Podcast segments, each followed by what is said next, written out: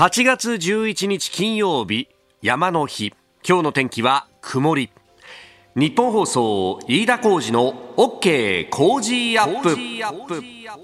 朝6時を過ぎました。おはようございます。日本放送アナウンサーの飯田浩二です。おはようございます。日本放送アナウンサーの新業一華です。日本放送飯田浩二の OK 工事アップ。この後8時まで生放送です、えー、今日は祝日山の日。まあ3連休というところですけれどもまあお盆休みにね、えー、もう昨日あたりから入っている。まあ今日が、えー、帰省ラッシュのピークだということも言われますが、まあやっぱり昨日あたりも電車なんかね、乗ってると、もう電車というか、この会社の周りを見ていても、お子さん連れも非常に多いし。そうですよね。ねうん、えー、雰囲気ちょっと、社会の空気も違うなという感じになっておりますが、まあ、このお盆というか、夏休みに向けて、えー、いろいろな企画とかね、あそういえば、こう映画館の前なんか通ると、うん、あこの時期に封切られたりとか、ね、えー、夏休みフェスタ的なものがあったりとか、いろいろあるね、なんていうふうに見ておったんですけれども、はい、あの新業アナウンサーはね、映画にも非常に造形が深いということで。そんなそんなそんな。なんかいろんなもの見に行ってるよね。昨日もまた変わったものを見に行ったらしいじゃない。昨日はですね、ああ1957年、57年に公開されたですね。地球防衛軍という映画があるんですよ。57年ってことは昭和32年か。とか、それぐらい？ああ、そうだよね。昭和32年だね。うん。うん、55年が昭和30年だもんね。そう。すごいね。これの、生まれるよりはるか前。はるか前なんですけど、お母さんが生まれる前じゃないのぐらいの勢いだよね。そうなんですよ。あの、4K デジタルリマスター版が、映画館で見られるということで、はい、そんないろんな映画館でやってるようなもんじゃないでしょ、そんな。そうなんです。限られた映画館で、まあ、上映されているので、行かねばと思って、行かねばと。行ってきたんですよ。で、見て、よくそういう情報が入ってくるね。いや、もうそれはもう常に情報収集してますから。さすが。で、見てですよ。見て。で、見終わって、その飲み物の氷捨てようと思って、ゴミ箱にこう、カンカンってやってたんですよ。そしたら、新業さんって話しかけられて、はいと思ったら、高橋洋一さんだったんですよ。えーとかって思って。すごいね。おーってなりながら、ま、まさかここでとかって。高橋さんもね、まああんまり放送では言ってなかったかもしれないですけど、ここでね、スタジオの中で、まあ、あの、いろんな合間で雑談をするときに、いや、この間、こんな特撮を見に行ってとかね、結構ここで二人で特撮話で盛り上がってるのを、へえと思いながら僕はポカーンと見てたんですけど。そうなんですよ。すごいね。バッタリ。ばったりあった。ばったりあって。茶の道は蛇だね。いや、やっぱりこういうの見に来るんだね。えへへとかって言いながら。なんかさ、匂わせながらツイートしてたもんな。そうなんです高橋さん。高橋さんツイートされてて、あーとかって思いながら、そうなんですよ。この作品はですね、はい、あの、まあ、SF 特撮映画みたいなものなんですけれども、あの、1957年ってその、まあ、米ソの宇宙開発がこう活発で、あの、スプートニクとか、はいはいはいはいあるじゃないですか。ソ連が初めて衛星打ち上げてっていうね。そうそうそうそういう時代背景もあったので、うん、そのミステリアンって、まあ、いわゆる宇宙人ですよね。はい、が富士山のふもとにこう大きなドーム作って、こう地球側に、うん、あの、まあ、この周辺の土地をくれと。く加えて、えっと、女性と結婚させる権利をくれみたいな、なんかそういう交渉をし始めて、で、そのミステリアンとこう地球サイドがこう戦っていくっていう話なんですよ。で、この映画はそういうまあ時代背景もありつつ、確か日本で初めてロボットが登場した映画だったんじゃないかなとも思うんですけれど、本当にね、すごい作品なんですそういった意味では。なるほど。で、これが歴史的なんだ。歴史的な作品なんですよ。で、これが 4K になったことで、よりこう、色鮮やかになり、うんあこここんな質感だったんだとか、はあはあ、まあ、宇宙空間だったりとか円盤とか宇宙ステーションみたいなものもこう映るんですけど、あこここんなにくるくる回転してたんだって今まで気づかなかったところに気づけたりして。4K だとそういう細かいところまで気づけたりとかいろいろあるんだね。そうなんですよ、まあ、自分自身もねやっぱこう大人になって視野が広がるといろんなものが見えてくるみたいな。そうなんですそうなんです、ね、でそういうのにこうね修復作業大変だったんだろうなとか思いを馳せながらこうニヤニヤしながら見てていたら、そのニヤニヤしている状態のまま高橋洋一さんに会っちゃったんですよ。なるほど。ニヤニヤしてる怪しいおっさんが声かけてきたと。怪しいおっさんじゃないんですよ。怪しいおっさんって言ったらね、大失礼ですよ、それは。そうね。いやでもね、やっぱりこうね、あの、人と人とがいろんなところで出会うっていうのは、また、いろんな化学反応を起こすな、というふうに、非常に思うんですけど、はい、まあ、やっぱね、あの、夏でいろんな出会いがあるだろうというところでですね、まあ、あの、ここから合意につなげるんですけれども、えー、日本放送も新たな出会いを求求めてですね、いろんなこうキャンペーンをやっております。で、そのうちの一つで、えー、ツイッターのリツイートキャンペーンと今 X か、をやっておりまして、で、これがですね、締め切りが、あ今週の日曜日、今度の日曜日でございます。えー、ぜひですね、日本放送の、まあ、各番組でやってるんですけれども、まあ、あの、どの番組でもいいなと思われるんであれば、えー、OK 工事アップのですね、公式のツイッターのアカウントを開いていただいて、で、えー、リツイートフォローをしていただくと、はい、えー、キャンペーンの応募資格が出ますんで、抽選でね、あの、プレゼントもありますんで、はい、えー、ぜひとも、よろしく、よろしく、お願いいたします。お願いします。抽選で10人の方に、アマゾンギフト3000円分プレゼントです。そうなんですよ。はい、えー、あのー、ささやかながら、まあ、あ初中お見舞い、残暑お見舞いということでございますんで、ぜひとも、え、えー、ツイッター改め X 飯田浩二の OK 工事アップ公式アカウントをご覧ください。あなたの声を届けます。リスナーズオピニオン。この OK 工事アップはリスナーのあなた、コメンテーター、私、ラッシン業アナウンサー、番組スタッフ、みんなで作り上げるニュース番組です。えー、ぜひメールやツイッター改め X で番組にご参加ください。まあ、タイムラインを見ておりますと、はい、えー、ニヤニヤしている怪しいおっさん。えー、そっくりそのまま、飯田に返したれと。あいつ、昨日の巨人戦でニヤニヤしてる怪しいおっさんになっとるやろというね。昨日現地しかも。そうなのよ。ね、ちょっとね、昨日。行ってたんですよね。えー、ちょっとね、あのー、昨日は、まあ、先制されたけれども、どそこからというね、うん、ええー、おほらほうよ。もうね、あの、気が早い阪神ファンの、えー、某ディレクターはですね、9月の神宮での阪神戦って言ったらこうだろう、みたいな。こう調べ出した。で、調べ出したら、やっぱこれもまた蛇の道は蛇っていうやつで、すでにほとんどチケットがないぞっつって。ええー、あの、神宮球場、いや、あの、レフト側の阪神側だけ、もうすでに埋まってるらしいよっていうね。話がね、まあ、来たりなんかして、おお やっぱね、知ってる人はというか、本当ですね、気の早い人はね、ね本当、ええ。ーそうか、もういけないか、どうしようみたいなね。私はこれから慌てるんですけど。リーダさんでも昨日お酒進んだんじゃないですか、それで。そんな感じしますよね。決して今日それで鼻声になってるわけじゃないですよ。さて、今朝のコメンテーターは外交評論家内閣官房参与、三宅邦彦さん。この後6時半過ぎからご登場です。まずは日米韓首脳会談。えー、来週のね、18日に予定されておりますが、年1回の定例化をしようじゃないかというようなことが出てきております。えー、そしてアメリカが半導体や AI 分野の中国への投資規制というニュース。えー、さらには中国は日本への団体旅行を解禁したとね、えー、昨日発表がありました。で、北朝鮮に対しては核放棄を要求という日本、アメリカ、フランスを含む74カ国が声明を出したというニュースも取り上げます。えー、おはようニュースネットワークのゾーンですが、まあ、このゾーン、うん、台風に関する情報もまとめめてお伝えしていこうと思っております、えー、そしてニュースキーワードはアメリカとイスラエル秋に首脳会談開催へ中東情勢。そしてスクープアップは台湾の来清徳副総統、えー、12日にアメリカに出発というニュースも取り上げます。ここが気になるのコーナー、スタジオ長官各紙が入ってまいりました。今日の一面トップは、まあ、バラバラという感じでありますけれども、後ほど取り上げるニュースがざざっと並んでいますね。えー、朝日新聞は、アメリカが対中先端投資規制というニュースであります。えー、軍事転用防止ということで、半導体や量子 AI の3分野で、アメリカの企業やアメリカ人による中国への投資を規制すると発表したという、まあ、経済安全保障についてのニュースであります。えー、それから読売新聞は日米韓首脳毎年会談へという3カ国演習も定例化。18日共同声明に明記見通し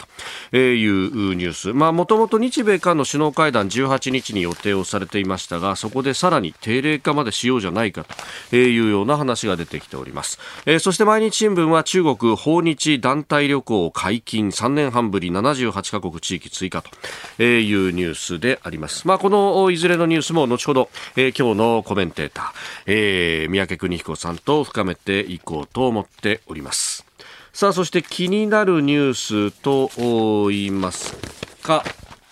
えー、まあ3連休に入ってお盆でというところでですね、まあここから先ニュースが枯れていくのかというところなんですが、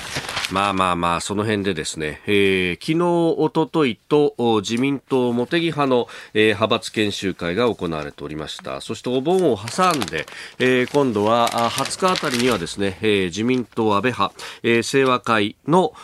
研修会も行われると。まあ、政局絡んで、そして解散どうなるというところころが、まあ、取り沙汰されるところで、えー、読売新聞4面政治面です。えー、与党解散めぐり思惑工作、支持率下落で年内困難。えー、一方、野党準備前に秋というのも根強くという見出しが立っております。まあ、このね、6月の通常国会の会期末に解散がするんじゃないか、ありやなしやというのがね、かなりいろいろ取り沙汰された。で、それが一体止んで、今度は、うん、臨時国会を9月の終わりぐらいから10月の頭ぐらいに、えー、立つんじゃないかということが言われていて、まあそうなるとそこでまた、この解散総選挙がどうなるんだという話であるとか、あるいは、えー、その先、24年1月通常国会、まあ、この終わりあたりでどうなるんだというような話が出てくるわけでありますが、えー、まあ、これね、えー、もちろん解散そのものというのは総理の専権事項であるということもあって、で、そのね、えー、秋の解散の前には、うん、内閣改造と等の役員人事がありますんで、まあ、この辺で支持率がどうなるかによってもまたというところがあるんですけれども、まあ、一つ、そこでね、この、年内は困難なんじゃないかといううことの一つの根拠に、えー、支持率下落というものがあるんですけれども、えー、ここでですね、一つ注目されているのが、えー、時事通信が、あ今月4日から7日、まあですから前の週末を挟んで、えー、実施したあ8月の世論調査によると、えー、内閣支持率があ前の月と比べて4.2ポイント減26.6%であったと、えー、いうことで、さらに、えー、政党支持率を見ますと、自民党の支持率21.1%であったと。いうことが出ております。で、これを足し合わせると、えー、47.8 7というふうになってですね。で、えー、この数字というのがいろんなところでこう、噂されるようになっているのが、えー、まあ、青木率とか青木の法則と言いますが、まあ、かつて3位のドンと言われた青木幹雄さんが、まあ、よく、引き合いに出していた数字で、えー、内閣の支持率と政権与党の支持率、えー、自民党の支持率を足して50を割ってくると、これは選挙を行うと非常にまずいと、えー、議席を減らすという、大敗するというようなことが、えー、言われていて、まあこれ何かの根拠があるのかっていうと、まあ特に理論立てしてるわけじゃないんですが、まあなんといっても選挙に強い、えー、竹下派のドンであった青木さんがそう言っているというところでですね、まあまことしやかに言われているところなんですが、特に時事通信の調査っていうのはですね、えー、全国18歳以上2000人を対象にして、個別面接方式で実施をしていると。いうことがあるんで、えー、よりかなりね、えー、本音の部分を聞ける、実態にかなり即した調査なんではないかというふうに言われているだけに、えー、この数字がですね、えー、今週出回ったところで結構、おっというふうな、えー、反応が政界の中では永田町あたりではですね、えー、起こっていると。まあ、あのす、でにお盆休みに入ってますんで、えー、各議員の方々は夏祭りとかにこうね、足しげ通うということになってますけれども、すわと。えー、まあ、こうなってくると解散はさらに先なんじゃないのと。で、一方で、中にはですね、えー、あの6月の騒動の時に、いや、そうは言っても俺もさ、じ、事務所も借りちゃったしさ、いろいろこう、ポスターとかもすっちゃってるんだけど、これどうしてくれるんだ？というようなことも出てきてるんで、まあ、総理がどう判断するかというところですが、えー、そんな数字も出てきております。ここが気になるでした。この時間からコメンテーターの方々ご登場です。今朝は外交評論家、内閣官房参与、三宅邦彦さんです。おはようございます。よろしくお願いします。さあ、まずは、あ日米韓首脳会談年1回定例化、はい、これ、読売今日一面トップでありました。うん、ね、はい。まあ、このキャンプ・デイビッドでやるっていうとね、はい、まあ、私のような人間だと、はい、キャンプ・デイビッド会合をそれは1978年かな、はい、外務省入った時に、はい、このイスラエルとパレスチナの合意を、はい。ねまあ、エジプトだ、あの時はね、エジプトとあのイスラエルの合意をしたわけですけれども、はい、それを思い出しますね、サラト大統領とベギン首相を呼んで、はい、長時間、長長期間ね、はい、そこに缶詰にして、うん、そして、まあ、両者の和解を即したわけですよね。まあ、それと同じだとは言わないけれども、まあ、キャンプ・デービッドっていうのはもう、僕あのワシントンの近郊にある山荘なんですよね、大統領のね。はい、でまあ、僕は大統領のとってはこれ切り札だと思うんですね。もちろん、あの、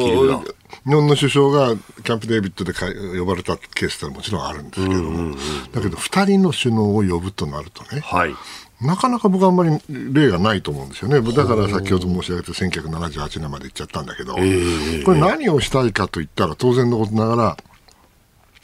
これもちろん日米韓を3カ国でということになってるけど、おそらくやりたいのは、日韓のさらなる関係改善だと思いますよ。うん、なぜその日韓の関係改善が必要かっていうとね、はい、やはり今大きな流れとしてアメリカが考えているのは、うん、あら、どうもロシアのこのウクライナ戦争、はい、僕あんま終わり早く終わりそうもねえなと、長く続くかもしれんなと、その中で中国がどんどんどんどん力を伸ばしていると、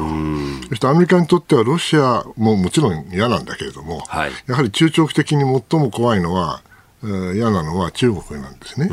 その意味では中国が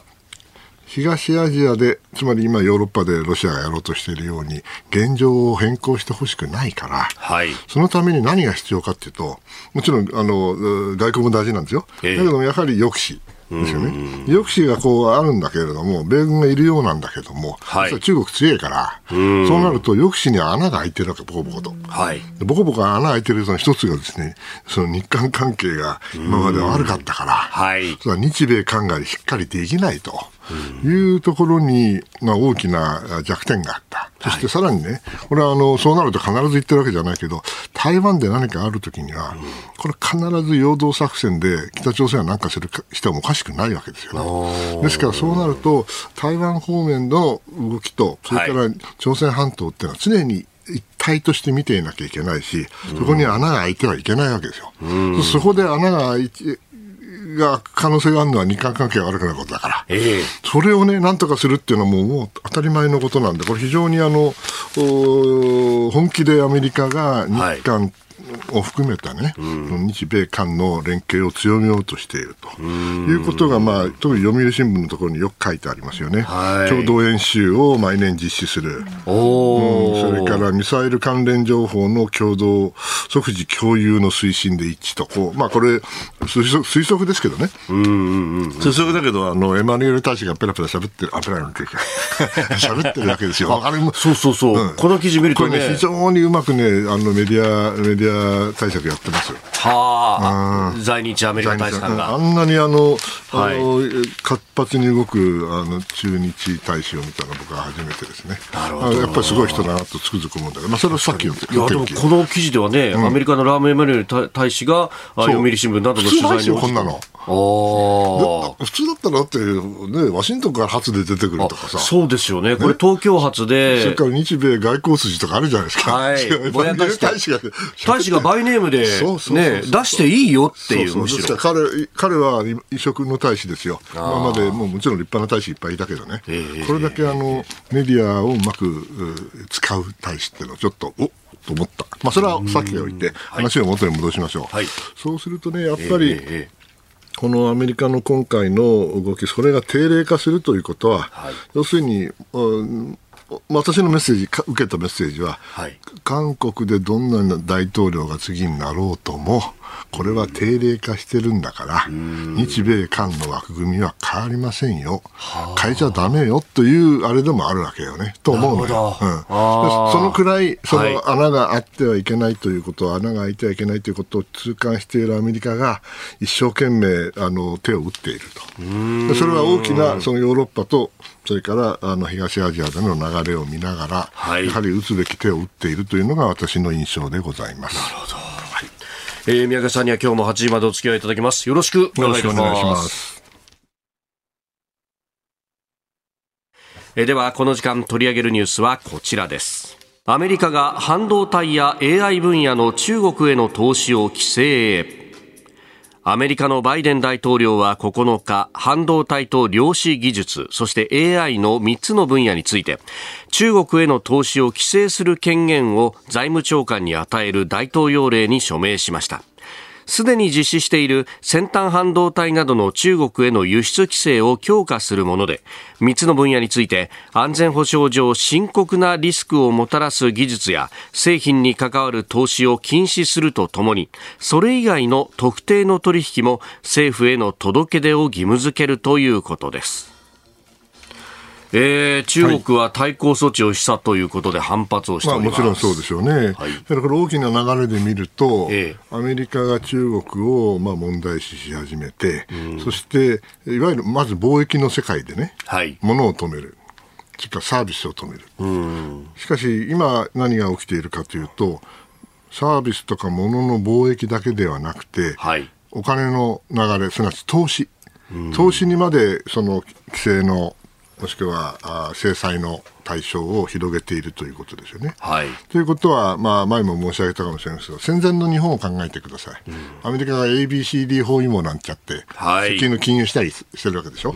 要するに今のこの先端技術っていうのは、まあ、AI 技術にせよあのチップにせよですね、はい、まあ、昔の石油みたいなもん戦略物資ですよね。それに対する規制をするということで、まあ、えーまあ、包囲網と言って言ったら言い過ぎだけれども、規制が、えー、より厳しくなっているというのがこの流れを、まあ、の見方ですよね。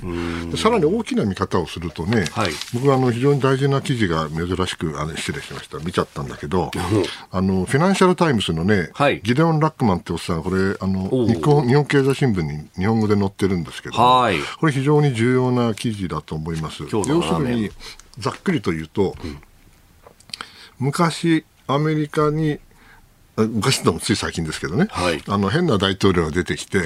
ほんで、むちゃくちゃやって、中国との関係を悪くしちゃったと、うんうん、だけど、アメリカの伝統的な政策はあくまでも自由貿易で、はい。ね、そして、うん、あの自由経済だったんだけれども、はい、あのバイデンさんになってそれが元へ戻るかというふうに思ったけども、よく見てみたら、はい。うん、バイデンとさんのやってることは前政権を踏襲してると、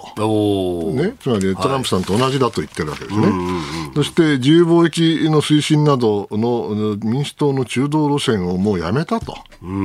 そして第二にその過去40年間の対中政策はアメリカの、間違ってたと、はい、だからこれはもうあの単なるトランプさんが出てきてざごたごたしてるんではなくて、はい、アメリカの対外政策がもう変わっちまったんだ、大転換になっているんだ。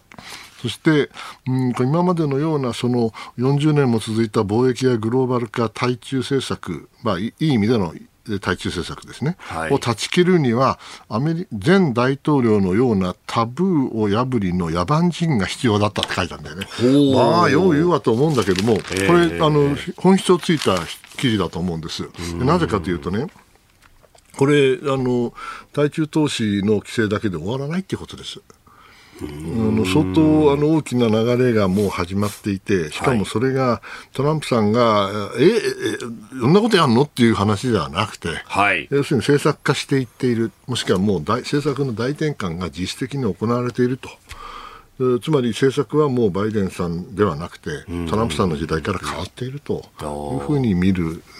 のかなと、このギデオン・ラックマンさんっていうのはねなかなか前から知ってるんですけど、はい、あのイギリスのフィナンシャル・タイムズではチーフのコメンテーターですから、はい、なかなかあの面白いなと思って今ご紹介したんですけどこういう見方を我々はやっぱりしなきゃいけない。ただただ細かいあのどこどこの投資がこうなったそして AI が対象になった、はい、えー、それはもちろん大事でしょ、うん、個々の商売にとってはね、はい、だけど僕はもう何年も前からねあの経済安保っていう言葉が出てくる前から対中投資はどうしたらいいんですかということを僕は何度も言われてね。聞かれて、聞かれて、うんうん、あの常に答えてるのはあそれは簡単ですと、うん、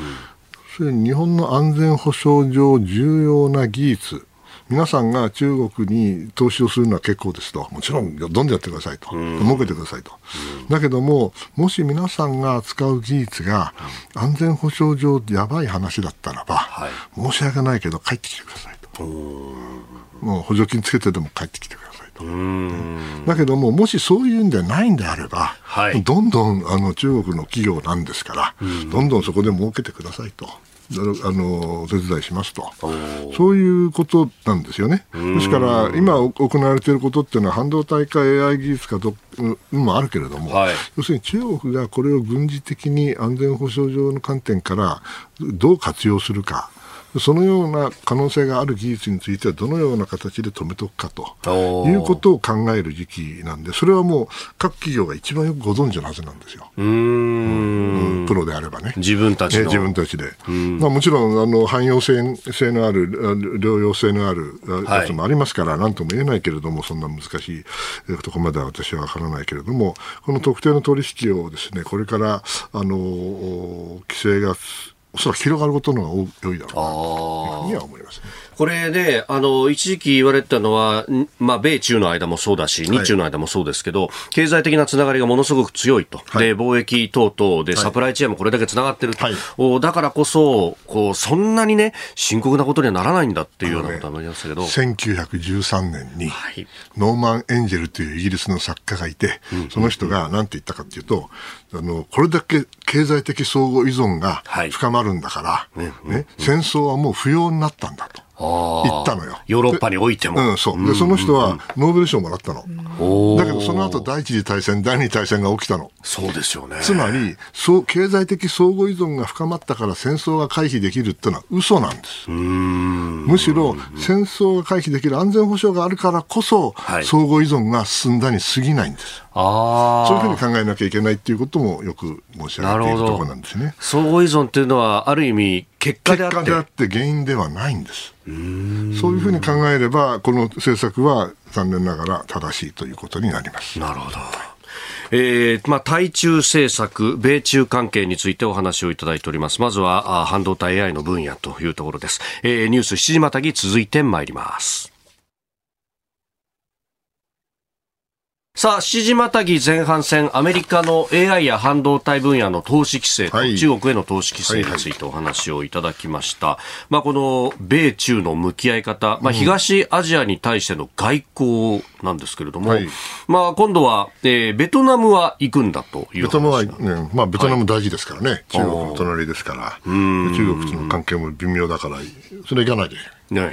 うん、で一方で、はい、えー、東アジアサミットという9月上旬に予定されているものに関しては、欠席かというようなニュースも出てました、昔あの、ほらバ、バイデンさんじゃなくて、その前のトランプさんの時も、はい、ね、ASEAN なかなか行かないとか言って、あありましたね、嫌だっつってたわけだけど、まあ、さっきもお話しした通り、踏襲しているという観点で言うとね、はい、あのだから踏襲してるからっていうわけじゃないけども、やっぱりその ASEAN サミットト、東アジアサミットっていうのは確かに重要なサミットですし、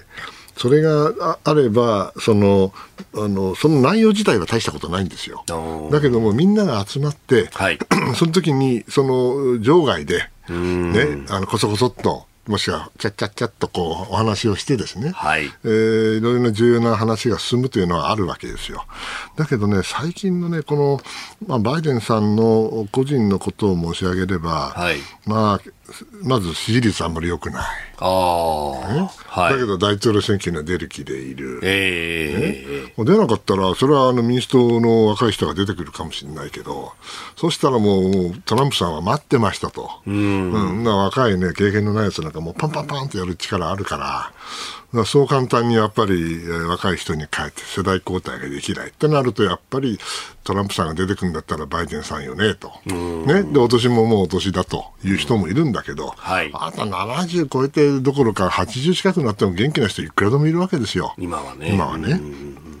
でね、バイデンさんは記者会見やらないとか言うけどね、やってる時の記者会見の時のバイデンさんってそんなに悪くないですよ。ムラがあることは事実だけどね、もしかしたら。ムラがあるかも。こけることがあるかもしれないけど。はい、こけてましたね、まあ、ね、そういうこともあってですね、9月の上旬はいろいろこう続くから、はい、まあね、あの、ハリスさん副大統領の出番も作って、はい、ね、で、もしインドと、はい、それから、えー、今度はどこでしたっけ、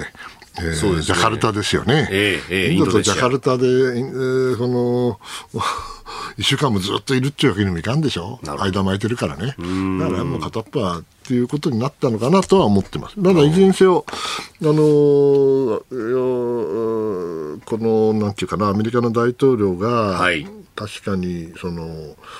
一昔前はヨーロッパもしくは中東ばっかりやってたわけですよね。それがこれだけその東アジアのことに関与するようになったもしくは先ほどもお話しした日米韓の、ね、首脳会談をこれをキャンプ・デビッドでやるとかね覚醒の感があるなという気はいたしますね。うんこれあのね G20 のインドで開かれる方には、うん、あ首脳会議には出席予定だというふうになっております。でここら辺のタイミングで、その米中の首脳会談がありやなしやということは言われてますけども。ああのね、米中首脳会談やあのやったらいいと思いますよ、うん、あの合意ないけどね、合意はない、うん、合意はないけど、これはもう簡単な話で、はい、あの米中国はね、なんかこの勘違いをしている人たちがいて、うん、トップで話をしたら、それがあのバイデンさんが一言決断したら全部変わるんだと思ってるわけよ。違うんだって。そんなんじゃなくて、下から上がってきてる政策ですから、はい、で中国はそれできるけどね、あだだからその彼らはあのトップレベルの会合、首脳会談やりたがってるんだけど、まあ、僕は逆に首脳レベルの会談やってもいいですよ、合意はないですよ、だけど信頼情勢だけはできる維持できるでしょと、ね。はい、相手が何が考えてるか分かんないという状態、これ一番怖いわけですから、誤算が生じないように、ミスカルキュレーションが起きないように、定期的に会うのは大事。だけど、もう今の状況で、米中がですね、はい、何らかの合意に達するというのは、非常に可能性は低いと思います。大きな、大きな合意にはね。ちょっと前まではね、あの、いろんな閣僚の人たちが行って会うと、国務長官であったりとか、財務長官であったりとかと、まあ、これがその首脳会談への下地なんだみたいな話いや、もちろんそうですよ。うん、だけど、下地が全然できてないからね。あと思いますよ。だって、だって習近平さんしか決められないんだったらさ、従わんといい加減なこと裁量で言えないでしょ。うだから下地なんかできるわけないですよ。えー、ニュース7時またぎ、まあ、米中関係についてお話をいただきました。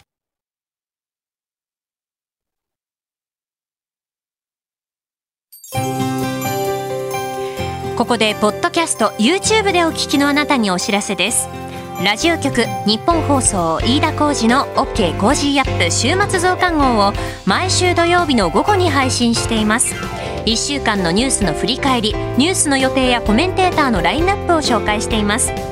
後半は Cozy up コメンテーターがゲストと対談するコーナー。今月はジャーナリストの峯村健司さんと評論家の江崎道朗さんに登場いただき安全保障やインテリジェンスについて掘り下げてお送りします。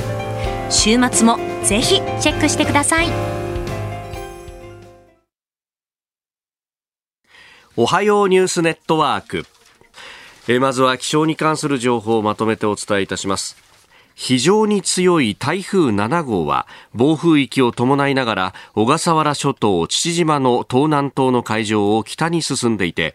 今日夕方にかけて小笠原諸島に最も接近する見込みです。小笠原諸島では今日一部の住宅が倒壊する恐れもある猛烈な風が吹いてうねりを伴って猛烈なしけとなる見込みです。気象庁は小笠原諸島に高潮警報に加え暴風警報、波浪警報などを発令し暴風や高波、高潮それに土砂災害に厳重に警戒するよう呼びかけています。台風は今後強い勢力を維持して東日本や西日本に近づく恐れがあり東日本や西日本では14日頃から大荒れの天気となるとみられます。気象庁によりますと非常に強い台風7号は今日午前7時には父島の東南東およそ90キロの海上をゆっくりした速さで北へ進んでいると推定されます。中心の気圧は950ヘクトパスカル。中心付近の最大風速は45メートルで中心から半径130キロ以内では風速25メートル以上の暴風となっているとみられます。小笠原諸島で今日予想される最大風速は45メートル。波の高さは9メートルで明日午前6時までの24時間に予想される雨の量は200ミリとなっています。えー、そして関連して交通に関する情報ですが台風7号の接近に伴い JR 各社は昨日新幹線の計画運休や行き先の変更遅れが生じる可能性があると発表しました。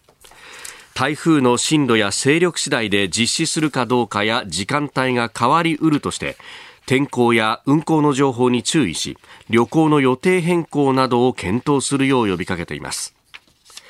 JR 各社によりますと東海道新幹線はあさって13日から16日の一定期間に計画運休や急な運転の見合わせが発生する可能性があります。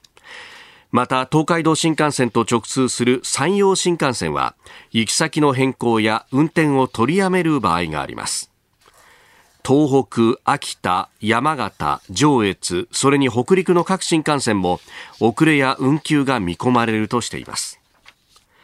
また中日本高速道路は東海地方から関東地方の広い範囲で高波や大雨が予想されるとして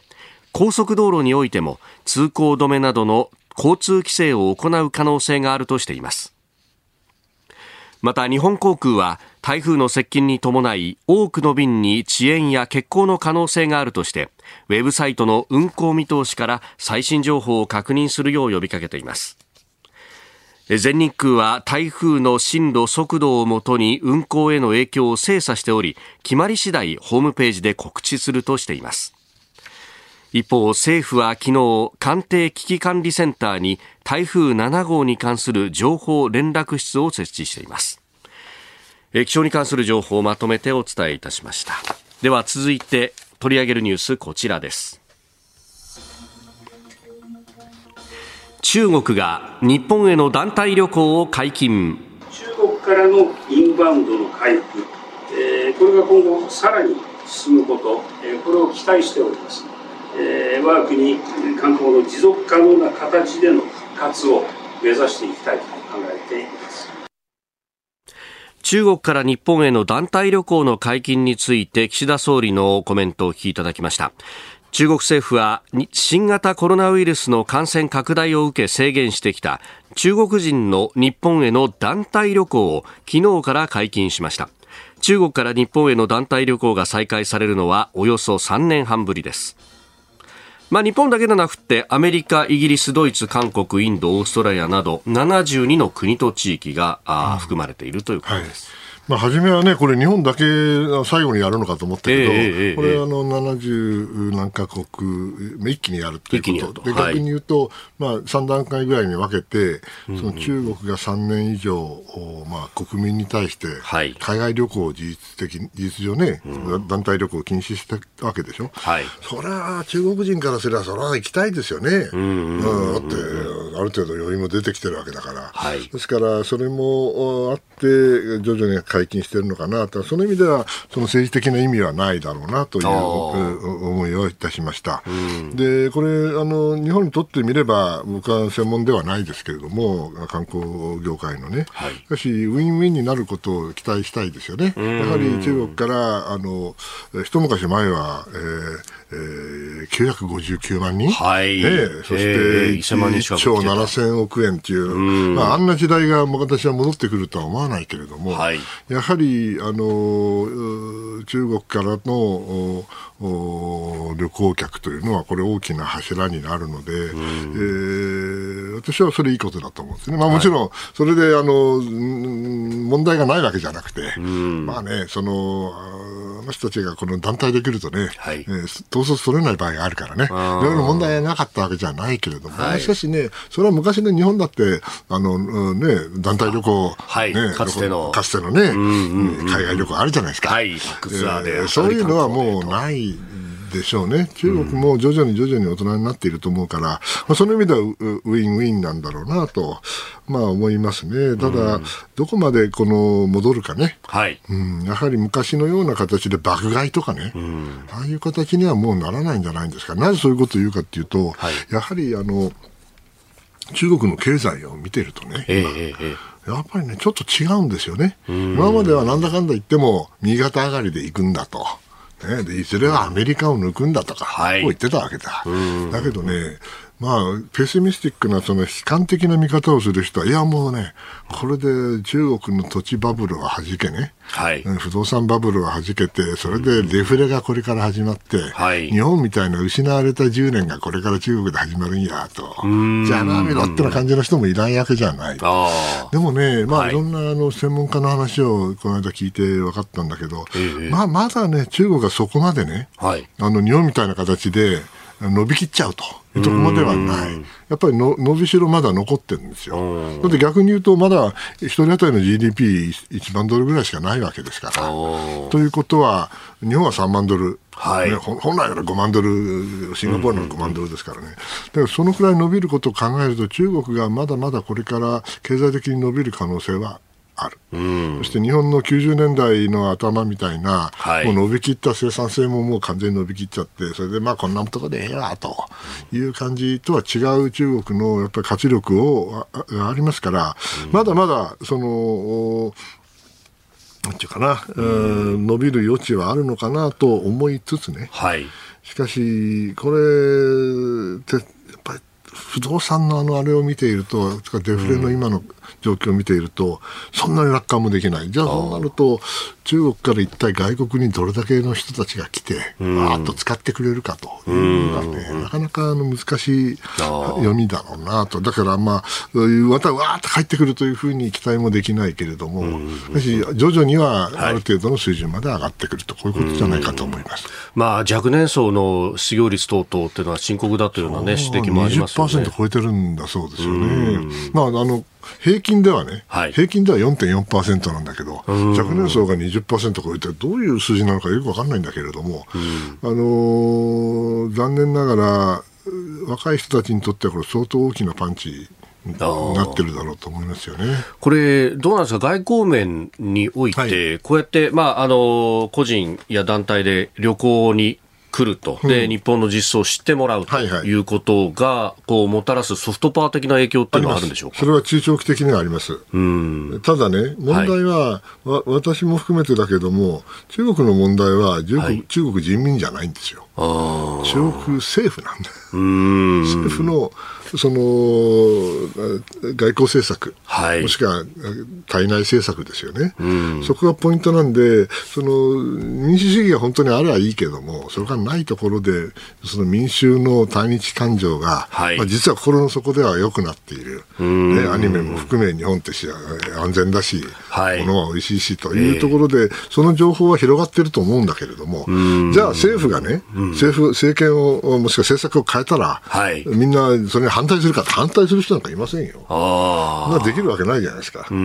その意味では限界があるということですよね。折しもね、今、その北戴河というところで、長老も含めた会議が始まったんじゃないかと言われてますが。まあな、やってるんでしょうね、えー、やってるとは思わないけど、やってるとは思うんだけども、昔のように長老をね、はい、本当に尊重してんのかねと。ああもう習近平さん、長老の言うことを聞かなくても、十分やれると思っちゃってんじゃないですかね。ですから、その意味であの北戴河会議の性格というものも、徐々に変わっていく、少なくとも習近平さんが続く限り変わる可能性はありますよね。うん。胡錦涛さんが途中で退場したあの絵を、はい、あれが象徴的なあの共産党大会の絵だったと私は思いますね。路線はそうそう変わらない。変わらないと思いますね。もうあの物事を言うじいさんがいなくなっちゃったんじゃないの？なるほど。文句言うじいさんが。じいさん大事よ。うん。以上おはようニュースネットワークでした。そして来週のコメンテーターの皆さん、8月14日月曜日、評論家宮崎哲也さん、15日火曜日、キャノングローバル戦略研究所主任研究員の峰村健二さん、16日水曜日、ジャーナリスト佐々木俊直さん、17日木曜日、明治大学教授で経済学者飯田康之さん、そして18日金曜日は日本経済新聞コメンテーターの秋田博之さんです。生放送はもちろん、放送が終わった後は、ラジコタイムフリー、ポッドキャスト、YouTube などでもチェックいただけます。来週も飯田浩二の OK 工事アップをよろしくお願いします。続いて教えてニュースキーワードです。アメリカとイスラエルが秋に首脳会談を開催へ NSC アメリカ国家安全保障会議のカービー戦略広報調整官は9日バイデン大統領とイスラエルのネタニヤフ首相が今年の秋にアメリカ国内で会談する見通しだと明らかにしました。ネタニヤフ政権が去年末に発足して以降両首脳による初の対面会談となります。あのイスラエル司法制度改革をやろうとしてかなりね、抗議デモ、そしてアメリカの政権も批判してます。そうですね、まあ、アメリカとイスラエルの関係はね、先ほどもお話ししたキャンプ・デービッド、1978年、はい、あの頃はね、パレスチナ問題をとにかく解決しようっていうんでね、まあ、蜜月ですよ、一心同体だったと思う、アメリカそして90年代になっても、オスロ合意っていうのができてね、で日本も含めてですね、はい、世界中がそのパレスチナ問題を解決しようと努力した時期があったんです。はい、だけどもね、やっぱ21世紀になった頃から、まあ、言い方難しいんだけど、基本的にイスラエルの内政が保守化したんですよ。保守化をして、昔はね、あの、ネタニヤフさんなんてね、もう、はい、あいつ極右じゃねえかって変わった男だったんだけど、今彼真ん中にいますからね。彼真ん中にいるってことは、もっと保守的な人たちがどんどんどんどん入ってきて、宗教保守の人たちが入ってきてるわけですよ。となるとね、これアメリカの今までやってきたパレスチナ問題の解決も含めた中東政策で、イスラエルが大事だったことは事実なんだけど、はい、そのギャップがね、イスラエルとアメリカのギャップがガーッと広がってきて、ー、その、まあ、責任者の一人は僕はネタニヤフさんだと思いますよ。ただ、ネタニヤフさんだってああの、イスラエルの国内の政治がこれだけ変わっているところでね、はい、政権維持するためには多少、まあ、受け化するわけよ。でもそれが、まあ、その先ほどの司法改革とか、はい、いろんなそういう形になっているんですけども、じゃあこれからどうなるかというとですね、えー、アメリカは今何をしようとしているかというと、はい、まあ、もちろんウクライナの問題もあるんだけど、えー、パレスチナ問題だけじゃなくて、アメリカが一番心配して、中東で心配しているのはイランなんです。イランがロシアと中国とつるんでね、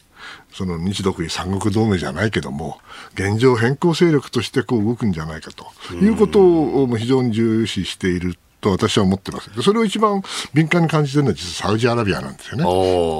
はい、そういうこともあって、サウジと関係ってのは本当に大事なんだけど、今、残念ながら、そのモハンマド皇太子とね、はい、それからバイデンさんの関係も良くない、ネタニヤフとバイデンさんの関係ももちろん良くないわけですよ。ですから、まあ、八方塞がりなわけです、今の中東、アメリカ中東政策は。はい、でこれ、なんとか巻き返したいと。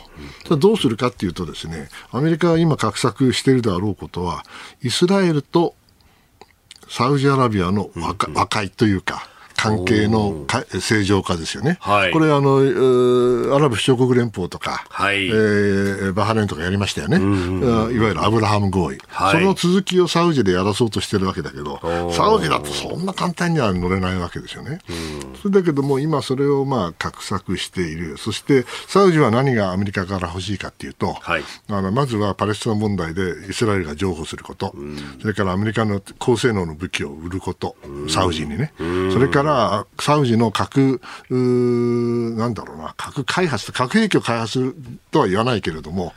核のいろいろなあ努力ね。それを支援してほしいとこう言ってるわけですよ。原子力発電とかも含めてですか？ええ、彼はウラン出ますからね、ウランの生成なんかも含めてなんですけど。なるほど。それをね、あの、やって、まああ、おそらくアメリカもそれに乗ろうとしてるんだと思うんだけど、うん、そうするとね、ネタニヤフさん、それからその右にいる人たちからすればね、はい、なんだと、このままいったらね、うん、またサウジとアメリカがつるんではい、で、イスラエルが望まないものをやろうとする、それでイスラエルとアメリカの首脳会談が開かれるわけだ。どうしたら私だったらどうします？潰しますよ。潰す。潰しますよ。潰す。ネタニヤフさんはどうか知らないけど、はい、右にいる人たちはね。でねこれ潰すの簡単なの。簡単です簡単です。うん、もうイスラエルの右派がですね、まあ、入植地も含めてだけど、どっか騒動を起こしゃいいんです。西岸ガザで。ヨルダン川の西岸だとかガザ地区で。やればね、もう全部すっ飛ぶから。これで今まで何度も何度も煮えを飲まされてきたんだ、われわれは。そうなんですね、えー、ですから必ずやるとそれをいかに抑えるかが、はい、これからのポイントになるだろうと私は思います。ネタニヤフさんは積極的に抑えますか？抑えません。抑えない。抑えない。おちょちょっと、どうしようどうしよう、じゃあ中止だ。まあまあ、とりあえずちょっと延期や。ああ、そういうことになっていく。いや、そう悪くも言いたくはないけどね。うんうん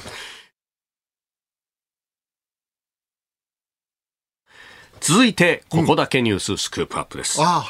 これね、お盆でもやりますよ、ちゃんと。いや、今、お盆でもやるのって聞こうと思った。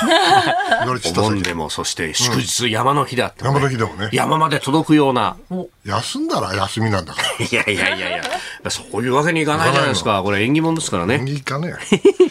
それでは、はい、最後のニュースを、スクープアップ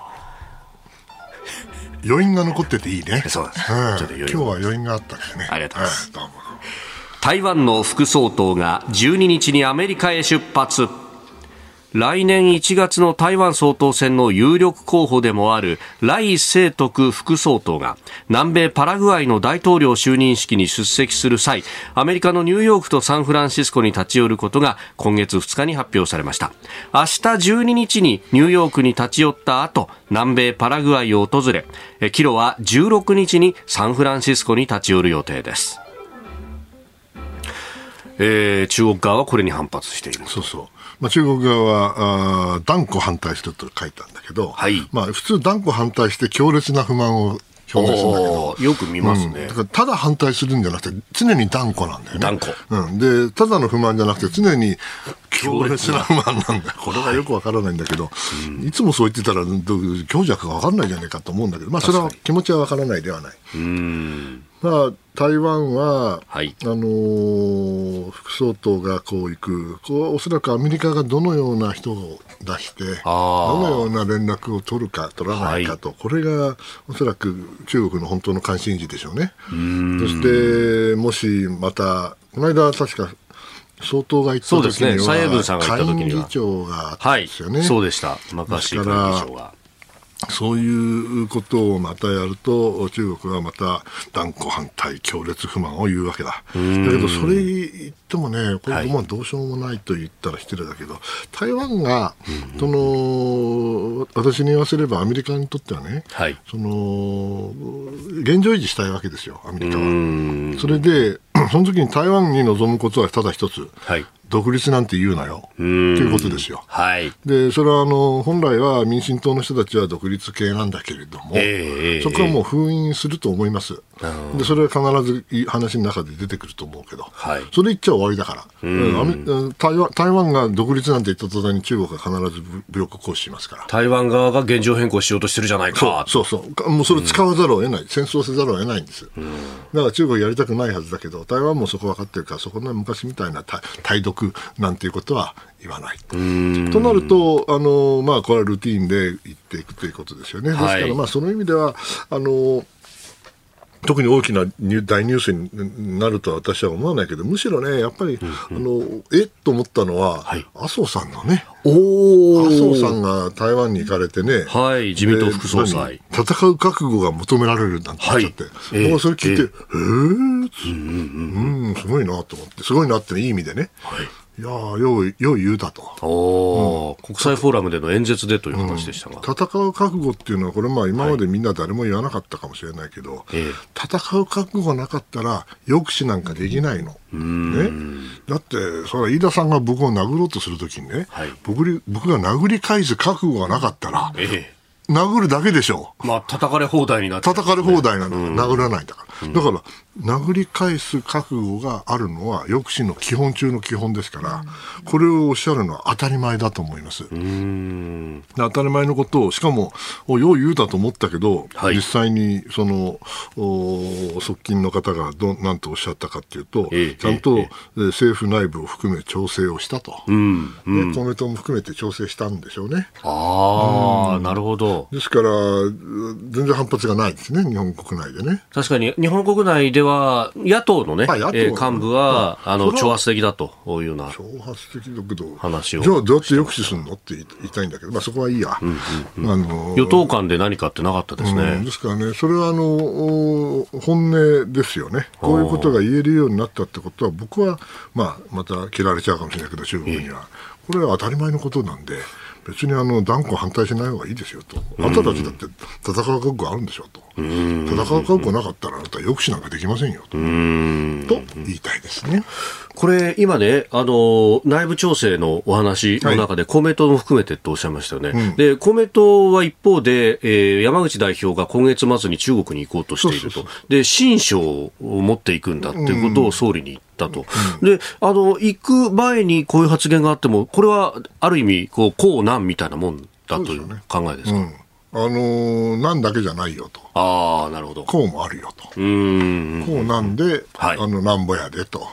それで日本が、日本との関係をどうするのと。いうふうに言えばいいんだと思うんですよね。で、中国は今いろいろ揺さぶりかけてるわけですよ。はい。あの、処理水のことでね。うん、処理水処理水の話はね、まあ本当にあの、いちゃもんなんていうもんじゃないんだけれども、えー、で、彼らはもう分かった上でやってるんですよ。分かった上で政治化してるんです。目的は政治ですよね。要するに日本を揺さぶって、はい、そして、あの、これから日本と、中国も日本も両方ともある意味で関係改善をしようとしていることは間違いないから、そこでできるだけ有利なポジションを取ったら、はい、じゃあ黙っててやるぜってこういうメッセージでしょ。それに対して私のメッセージは簡単で、はい、何言うてんねんと、ね、そんなオタクだってやってるこっちゃねえかと。こんなふうに政治化すればするほど、日本はアメリカの方に行きますよと、あん。たそれでいいんかいと、ね、バカなことやめろと、他の方法でやれと。いうのが私のあれなんだけど、まあ、無理でしょうね。分かってくれないと思いますけどね。やっぱそこは北風と太陽でいうと、北風ばっかり吹かせようとするって感じですか？いや、彼らは、あの、あの、まあ、北風っていうか、彼らのあの典型的な、ええ、あの政治的な手法で、とにかくイチャモンをどっかでつけて、うん、ね、どうでもいいような。で、あの、言うこと聞いたら、じゃあイチャモンをやめたらあげますよって。はい、これ、まあいいや。反社会的集団に近いやり方ですよね。あこれ、それこそね、台湾の総統選だけで考えても、かつてその、総統公選でやろうとした一番最初の時にはミサイルぶっ放して、結局それで離島機さになったとか。そうそう。なんか、あの、逆効果なのよ。逆効果、うん、毎回逆効果になってますけど。どうしたいうふうにね、逆ば、バリばっかするとかね。でもやっぱ、そこはこう、変わらないんでしょうか？いや、変わってくれたい。くれたらいいと思うんだけど。国内的にあんまり弱腰は見せられないとかそういうことがあるんでしょういやいややっぱりああややるのが一番効果的だというふうに信じてるんだと思います。うん、それ以外説明つかないもん。うんえー、台湾の副総統アメリカ出発、まあ、あ東アジア情勢をお話しいただきました。あなたと一緒に作る朝のニュース番組飯田浩二の OK コージーアップ日本放送の放送エリア外でお聞きのあなたそして海外でお聞きのあなた今朝もポッドキャスト YouTube でご愛聴いただきましてありがとうございました。飯田浩二の OK コージーアップ東京有楽町日本放送で月曜日から金曜日朝6時から8時まで生放送でお送りしています。番組ホームページでは登場いただくコメンテーターのラインナップや放送内容の原稿化された記事など情報盛りだくさんです。また公式ツイッターでは平日は毎日最新情報を配信中。ぜひチェックしてみてください。そしてもう一つ飯田浩二アナウンサーが「夕刊富士」で毎週火曜日に連載中。飯田浩二の「そこまで言うか」こちらもぜひご覧になってください。忙しい朝そして移動中ニュースを少し深く知りたい時。ぜひ AM、FM、ラジコはもちろん日本放送のポッドキャスト YouTube でお楽しみください。